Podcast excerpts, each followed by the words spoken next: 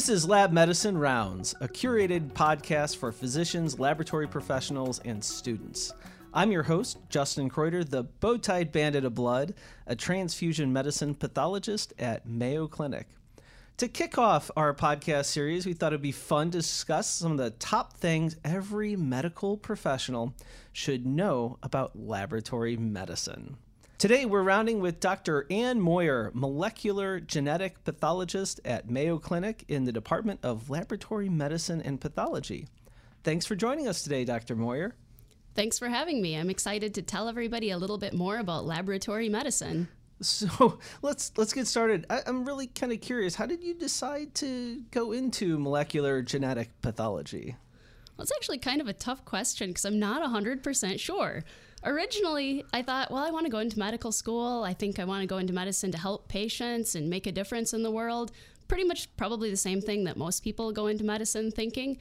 But then as I went through the program, I started realizing that I liked every rotation to some extent, but there was not one that I was like, oh, this is definitely my future. I came from a background where I really liked genetics and I was a chemistry major as an undergraduate. And pretty much, I realized partway through that the part of medicine that I thought was really cool was when you got the lab test results back on each patient, and then you could try to figure out, well, how does that fit actually with the patient's clinical presentation and figuring out how to make a diagnosis based on that. And the more I thought about it, I realized that even though that part was really enjoyable and I really liked seeing the patients, I actually really liked seeing where the lab results came from and having that chemistry side of things and actually performing the well not performing the genetic tests myself but interpreting the results and then talking to the providers about it. So really it just kind of happened and not one of those things i planned out and just realized it as i went. You know it's funny that's something that really resonates with me. I think it's that real interest in the underlying cause and, and background for for disease and, and how and why our treatments work. I guess it's those why questions that I, I think um, for a lot of us in the field of pathology, what kind of brought us to that. So we were kind of talking in the beginning uh, before we started recording about you know the uh, a lot of the myths uh, and uh, you know around who is this pathologist. One of the things is you know what do you do all day, right? Do you, are you just eating bonbons and you know getting paid every time somebody uh, gives some blood into a test tube? Uh, what do you do all day? Yeah, I think that's a great question. I get asked that by my family all the time, too. So it's actually really a difficult question to answer, too, because every single day is totally different from the day before. So, as a molecular genetic pathologist, one pathologist, one of the things that I end up needing to do every day is we get our test results come through the laboratory from the clinical technologists who are actually performing the testing and the technical specialists that are reviewing the data. But at the end, I have to look at every single one of those results before that case is signed out for that patient. So that's one of the things that keeps me busy every day. But then beyond that, if we want to have a new test come up later, then we have to spend time developing the test. And we have to work in teams with the development technologists to bring up the best tests for the patients in the future. And there are a lot of meetings to make sure that everything is coordinated. I do have some pharmacogenomic testing in the laboratory, and that part's especially hard to coordinate because there's a lot of interfaces with the electronic medical record system, and we like to provide clinical decision support alerts for the providers so that they know how to use that data and that they can find the data right when they need it. And that just takes a lot of coordination in the background. Holy smokes. I, I, mean, you know, you're really kind of bringing to light. I think that there's so much happening behind the scenes that most people just don't know, right? You think you, you take a little blood, you send it to the lab, and it, you know, spits out an answer. And then, yeah, what could a pathologist be doing all day?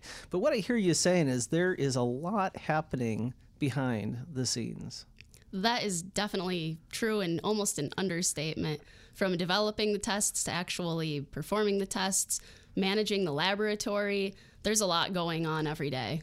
Can you just elaborate? Maybe take one test, uh, you know, that you're typically going over and signing out, and it, just kind of talk us through how do you look at a case? What are the things that you're paying attention to? Because I think that for most people listening is just kind of a whole new idea that there can be you know some kind of an exam or evaluation of patho- uh, of a patient by a pathologist who never gets to meet that patient. Can you just take one one case and maybe kind of uh, walk us through how that might look? Yeah, definitely. So I already mentioned that I do pharmacogenomic testing in the laboratory, But the other type of testing that I spend a lot of time on is primary immunodeficiency genetic testing. And so for that testing, the first thing that happens is the test order is placed by the provider, and hopefully they've filled out the patient information sheet to send along with the sample. And if they have, our genetic counselors are the first step where they review that patient information sheet and they try to figure out does this actually make sense for this mm. patient to have this testing? And if there are any questions there, then they definitely bring that to my attention and we talk about it. And if there are questions, we get back to the provider to make sure that this is really the test that they actually wanted. So that's really the first place that we're involved. And then after that, if it's an appropriate test, the test gets actually run in the laboratory by the clinical technologists. And if they have any questions, they work in a team with the technical specialists who do some of the basic troubleshooting with them. But if it's anything more complicated than that, then they'll bring that to the director's attention as well. So then we can get involved in some of the troubleshooting. But hopefully, most of the time, the testing works out just fine, so we can totally skip that step. But once the results are actually back, we like to look back at that patient information and see does it actually make sense with this particular patient's phenotype? Like, does this test result explain what's going on for that patient? Is there anything unusual about this test result that I might need to reach out to the ordering provider and talk to them about it? And depending on the answers to those questions, then we would do all those steps. And then at the end, we'll sign it out and then if the provider gets the result and they say, wow, I'm not actually really sure what this means. Sometimes they give us a call, which I absolutely love that because then we get to talk them through the results and learn a little bit more about their patient. And I think that helps us be better laboratory professionals to have that interaction with them. Wow, that really is a lot of uh, touch points and connection. I mean, I hear you talking about laboratory utilization, which has a lot of impact on the bottom line for our institutions, uh, as well as the quality of care for patients. I imagine if somebody ordered the wrong test and then misinterpreted that result, that could send a, patient's treatment uh, really in a tailspin. Yeah, definitely. And it can lead to some confusion too, because if they weren't planning on ordering that particular test, and then let's say you find a variant that's something that is unclassified or a variant of uncertain significance, that might lead to further workup for that patient. And it just might not make sense clinically and be a little bit difficult for them, perhaps to emotionally handle as the patient, getting this information they weren't expecting, and for the provider to have to follow up on all of that. Now, with this whole variety of, of practice, I mean, you're opening up our minds to what a uh, pathologist, what a laboratory medicine uh, specialist can do and, and does. What's what's your favorite part?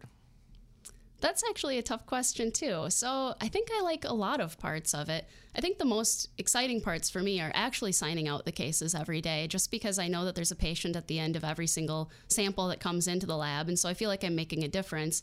And that's really why I went into medicine in the first place.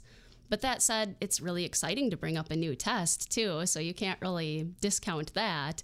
But actually interacting with providers and helping patients, that's definitely the top of my list. Wow, I want to highlight that for all the clinicians listening. Just this patient-centeredness that is coming out, that's that's falling off here, uh, as well as uh, you know, so patient-centered, uh, physician-centered. We really enjoy those interactions. What's what's the worst aspect I think one of the worst aspects is when you can't figure out what's going on for that patient. So sometimes you will get that phone call from the clinician because you gave them a negative result, especially for those immunodeficiency cases. And they'll say, Well, but my patient's really sick. And they'll explain the patient's phenotype. And it makes perfect sense that we should have been able to find something. But sometimes the technology's just not there yet. Maybe there's a gene we didn't know about yet. Maybe there's some sort of limitation to test design. So I think those ones are always a little bit hard just because we want to give everybody an answer. I see. I mean, that really kind of speaks to, I mean, some of the tests that we're doing in the lab, or I guess you might call it a tried and true test, uh, like a CBC, complete blood count. Uh, that's been we've been doing that for uh, decades to something that is very much cutting edge. I mean, probably a lot of the tests that are being run in your lab didn't exist five years ago. Yeah, that's definitely true. For the immunodeficiencies, they're identifying new genes every day, it seems like. And for the pharmacogenomics piece, that's definitely a rapidly changing field, too. I think that's really the same for all of genetics. We're finding so much more out about humans and our genomes, so there's definitely more to come in new test development in the coming years, too.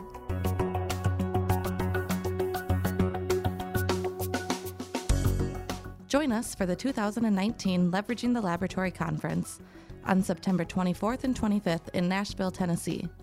Visit mayocliniclabs.com forward slash 2019 LevLab for more information.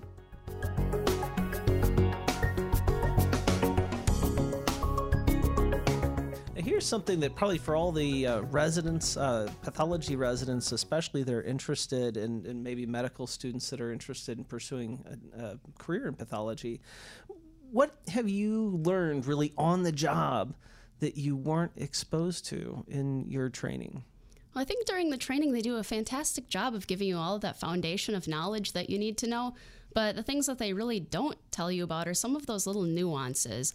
So sometimes there's a lot of professional judgment that might go into deciding what am I going to do with this run? My control failed, or there's something unusual about it. Do I need to repeat it? And then the patient's going to have to wait for the results a little bit longer, or is this something that's okay?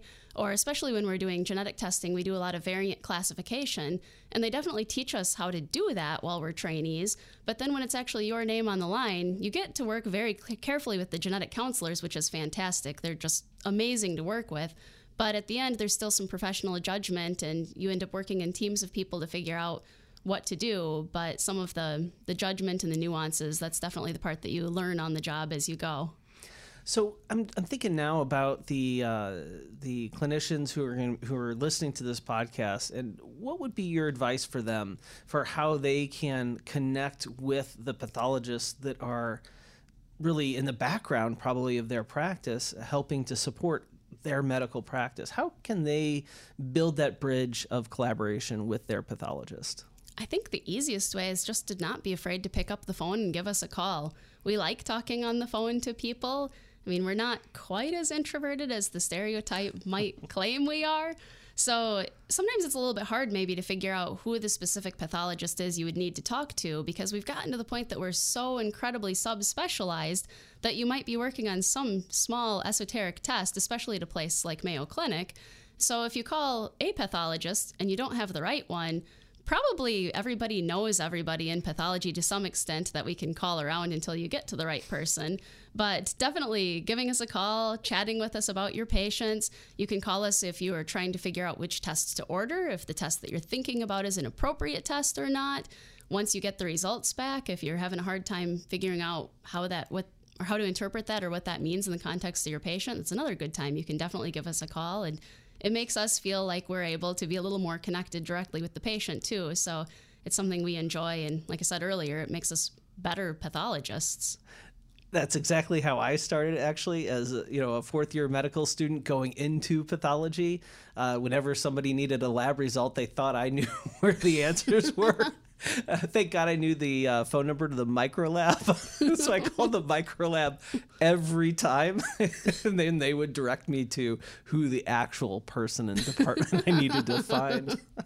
So now you brought up this stereotype of these introverted pathologists, which actually uh, has not been my experience as well. If you were to speaking now out to the medical students who might be uh, queuing into this podcast and listening to this podcast, what would you say to the medical students as a plug for why they ought to consider pathology? Well, it's probably one of the most diverse specialties out there. It touches every area of medicine. And so I think that makes it really exciting. It's a field that changes rapidly. There's always something new to learn, so you don't have to worry about going into work and just seeing the same old, same old every day. And so I feel like sometimes because of that stereotype, people might get discouraged and think, oh, well, do you really want to be a pathologist? You're not going to see the patients. You're so good with the patients. Well, if you're really good with the data and doing the laboratory side of things, you're just as valuable to the care team. And so don't be dissuaded. It's a fun career and you're always interacting with people. We work in multidisciplinary groups. I mentioned the technologists multiple times earlier, the genetic counselors. We've got quality specialists in our lab. We have uh, supervisors in the lab, and then we're always working with the other labs and the clinicians. So you definitely won't be hurting for people interactions.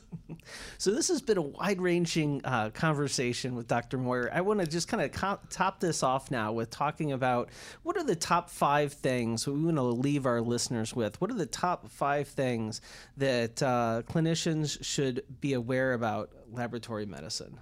So, number five, let's start at the bottom, and work our way up. All right. So, probably number five is that pathology is a really broad field. It's not just autopsies, it's not just working with some random blood sample in the lab. There's a lot going on. And as I said a minute ago, it touches every area of clinical medicine. And number four. I think number four is probably something that's not well known to everybody, but important is that we actually really enjoy being connected with clinical medicine. And in fact, we work best to help the patients when we're connected with everybody else on the care team. So definitely don't be afraid to give us a call. We're here to help you that way. Number three. Number three, I think, is that pathology is a very much an evolving field. There's always something new to learn. I work specifically in genetic testing, where I mentioned earlier, we're finding new genes every single day. But I think that's the same for all of pathology. We're always finding new disorders and learning more about the underlying medicine. So I think that makes it exciting. All right, now we're up to number two. So, number two, uh, the training programs of pathology, I think, are a bit of a mystery to a lot of people. So there's kind of a couple of ways that you can get there. So the main way that people usually go for anatomic pathology is that you would have to do a medical degree followed by a residency in anatomic pathology, but we also can do anatomic and clinical pathology together, clinical pathology being most of what we've been talking about today. And then after doing that, most of us that go into laboratory medicine would go on to do a fellowship in some specific area of laboratory medicine. So, for example, molecular genetic pathology was my fellowship.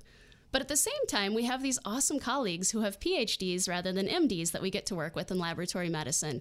So they usually come from a background where they got their PhD and they often did a postdoc or maybe several postdocs in a specialized area and then they'll go on and doing to do a fellowship in that specific area that they're already experts in. And so they bring a little bit different perspective than those of us that went through the MD training pathway. And so I think that really helps our field out to have those different perspectives and have these great colleagues that got there through a slightly different pathway as well. Absolutely. I love the various, all that different perspectives that people can bring uh, to patient care. So, the number one thing that medical professionals should know about laboratory medicine is we're here to help. I think we've said it enough times that hopefully you got the message pick up the phone, give us a call. We definitely want to talk with you. We want to help you help your patients. Wow. Thank you so much, Dr. Moyer. We've been rounding with Dr. Moyer about the broad field of pathology. Thank you for taking the time to discuss this topic with us. Thanks for having me on your, your program. Thank you for joining us today. We invite you to share your thoughts and suggestions via email. Please direct any suggestions to mcleducation at mayo.edu and reference this podcast.